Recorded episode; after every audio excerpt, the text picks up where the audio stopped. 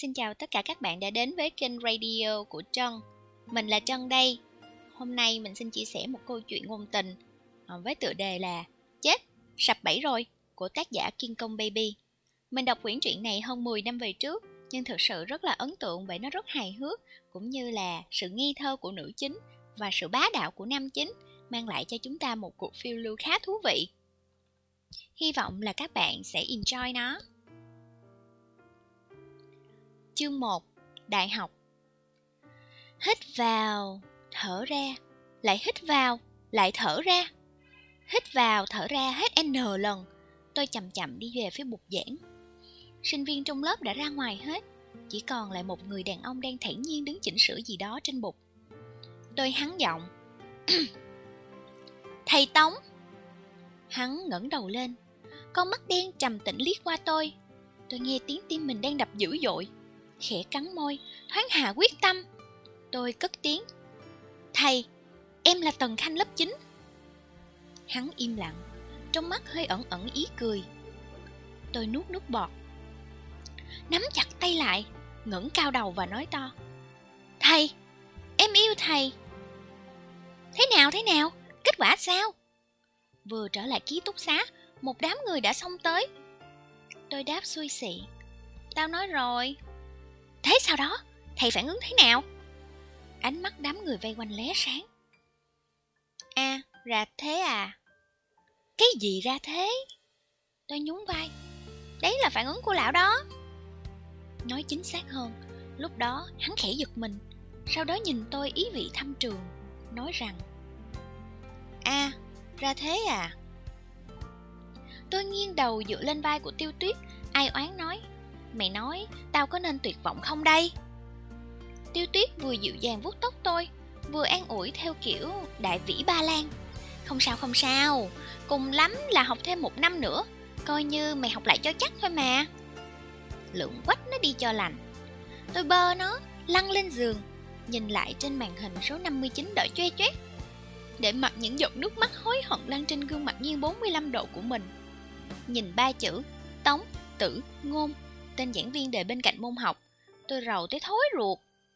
Nghe đồn, hắn là con rùa biển bơi về nước sau khi tốt nghiệp trường đại học nổi tiếng nào đó ở nước ngoài. Nghe đồn, hắn ngoài việc dạy ở trường này còn tự mở một công ty niêm yết. Nghe đồn, hắn vô cùng đẹp trai tài giỏi, khí vũ hiên ngang. Nghe đồn, mỗi lần hắn đứng lớp, bất kể đó có phải là môn tự chọn hay không, sinh viên tới học đều đông nghìn nhịt Nhân khí tốt quá ha. Hắn đi dạy chưa bao giờ điểm danh, bởi không có ai ngốc tới mức bỏ giờ của hắn. Nghe đồn, môn tự học năm nay vốn là sinh viên đăng ký với lớp trưởng, rồi sau đó nộp danh sách lên thầy giáo vụ. Nhưng năm nay có quá nhiều sinh viên chọn lớp của hắn, nên cuối cùng phải đăng ký lại một lần nữa. Để đảm bảo tính công bằng, trường quyết định cho đăng ký trên mạng. Hôm đó, 5 giờ mới mở hệ thống đăng ký, mà 3 giờ hệ thống đã lát toàn tập. Tôi vừa lắc đầu thở dài trước sức mạnh Mỹ Nam, vừa liệt thêm tin mình vào biển người đăng ký mênh mông không thể không tự hào rằng vận khí của tôi quá tốt. Toàn bộ tên của 121 sinh viên cả lớp đều đạp lên trên tên tôi. Ngày có danh sách học, tôi lệ nóng quanh tròng, cảm động tới muốn khóc. Hận không thể phi về nhà thắp ba nén nhang lên một phần tổ tiên. Cảm tạ tổ tiên phù hộ. Cuối cùng, con cũng không cần nâm nấp lo sợ mỗi lần trốn học rồi.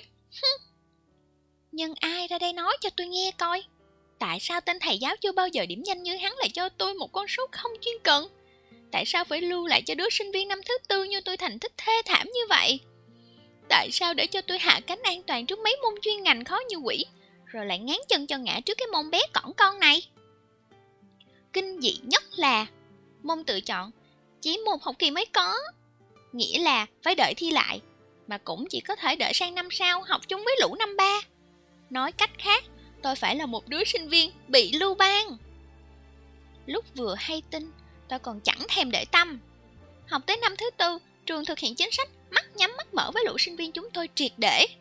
Còn nhớ, lớp bên cạnh có thằng sinh viên ngồi phòng thi số 6 nổi tiếng. Giám thị bắt được tên ấy đang dở tài liệu. Nó chỉ cúi đầu nói, Thầy, em học năm thứ tư rồi. Chỉ bằng câu nói ngắn gọn thế thôi đã đánh một đòn chí mạng vào lòng trắc ẩn của thầy giám thị. Vậy là được thoát tội. Chỉ cần khai giảng rồi đi xin thì sẽ không sao hết. Tôi cực kỳ nghĩ lạc quan. Mà sau ngày khai giảng, tôi mới biết cái ý nghĩ lúc đó của mình ngu tới mức nào. Nghe đồn, có em gái là hoa khôi của trường, hai mắt đẫm lệ, khóc sướt mướt cầu xin đau khổ. Tống Kim Quy vẫn dững dưng lạnh lùng. Lại nghe đồn, có người vì môn học tự chọn mà để tụt mất học mỏng hạng nhất, bèn cùng với phụ huynh kiên trì theo đuổi chặng đường giảng viên. Tống Kim Quy không nể mặt, vung tay múa bút, sửa ngay 85 điểm thành 55 điểm. Đằng sau cái vẻ phong nhã thanh tú đẹp trai kia của Tống Kim Quy lại là một tâm hồn vô cùng khốn nạn và khủng bố. Đến lúc này, tôi mới hối hận tới mức mất ngủ. Đương rơi vào đường cùng. Tự nhiên, một cảnh trong phim Friends siêu nổi tiếng lé lên trong óc. Một nam sinh đẹp trai thổ lộ với Ross. Thầy, em yêu thầy. Ross lúng túng. Tuy rằng không nhận lời tỏ tình, nhưng cũng lén giúp cậu học sinh kia sửa điểm. Thôi mặc kệ đi, là giáo sư Trung hay là sư Tây, cứ gõ mỏ được là đạp đất thành Phật ráo. Thế nên mới có cái màn ở trên kia. Nhưng sao, Tống Kim Quy không có dấu hiệu rụt rịch gì thế ta? Không lẽ dùng chiêu đó không xi nha gì với hắn?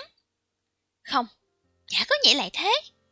Cứ cho là hắn không phải thầy giáo đi, nhưng có người tỏ tình thì ít ra cũng phải đỡ mặt một tí. Nhưng mà phản ứng của hắn từ đầu tới cuối chỉ có thể hình dung bằng hai câu thành ngữ. Một là hoảng nhiên đại ngộ, một là nhiêu hữu hương vị. Tôi không dám tính tới cái phương án thất bại phải học thêm một năm nữa. Hạ quyết tâm, ngày mai chắc chắn phải bỏ thêm dầu vào lửa cho xong. Hôm sau, tôi dậy sớm, bò ra khỏi giường, ra đứng trước cổng trường ôm cây đợi thỏ. Từ xa đã thấy bóng hắn đi tới, toàn thân chìm trong nắng sớm, cả người như phát ra một tuần kim quang, sải chân thông dong, tự tin, đúng là vô cùng có dáng ngọc thụ long phong nha. Tôi nuốt nước bọt, vội xông ra. Hắn gật đầu chào và hỏi. Tần Khanh của lớp 9 phải không? Có chuyện gì? Tôi gật đầu như giả tỏi, tí ta tí tẩn đi lại gần, giả bộ lấy giọng e thẹn nói. Thầy, em em chờ chỗ này lâu rồi, cái này là bữa sáng em mua cho thầy ở canteen á. Hắn dừng bước, đảo mắt liếc tôi một cái, có chút suy tư. Tôi cười hơi hớ Nếu thầy thích, sao hôm nay, hôm nào em cũng mua bữa sáng cho thầy nha. Một hồi lâu sau, hắn mới trầm ngâm. Chuyện ngày hôm qua em nói. Thanh âm trầm thấp như đang suy xét. Tôi không để cho hắn có cơ hội. Lập tức mở mồm đánh ngay đầu phủ đầu. Thầy, ngay từ lần đập đầu tiên em đã thích thầy rồi. Thích cặp lông mày, đôi mắt, cái mũi, bờ môi của thầy. Mỗi một câu thầy nói em đều nhớ mãi không quên. Nghe được tiếng thầy thôi là đủ cho em thấy hạnh phúc rồi. Em thích thầy, thích đến sắp phát điên lên được. Rời xa thầy chắc chắn em không thể nào sống được. Thầy là lẽ sống của đời em, là sao mai trong bóng đêm tăm tối soi sáng đường cho em đi. Hay, nửa đoạn đầu đầy những chua xót, nửa đoạn sau là copy từ trong đơn xin gia nhập đảng, ý tứ bay loạn xạ, nước miếng thì văng tung tóe. Hắn vẫn im lặng, chỉ tự tiếu phi tiêu nhìn tôi. Bỗng nhiên, tôi cảm giác mình chẳng khác nào một con khỉ làm trò trên sân khấu, cũng ngượng ngùng không dám nói thêm câu nào nữa. Một lát sau, hắn mới mở miệng. Hóa ra địa vị của tôi trong lòng em quan trọng như vậy. Tôi gật đầu, gật đầu, lại gật đầu. Em đã thích tôi như thế. Hắn chậm rãi nói, nghe giọng như có ý cười. Vậy thì chúng ta hẹn hò đi. Hết chương 1 Các bạn cảm thấy thế nào?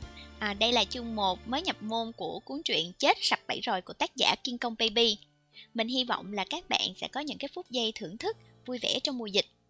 Cảm ơn các bạn đã lắng nghe và hẹn gặp lại các bạn trong những chương tiếp theo nhé. Xin chào và hẹn gặp lại!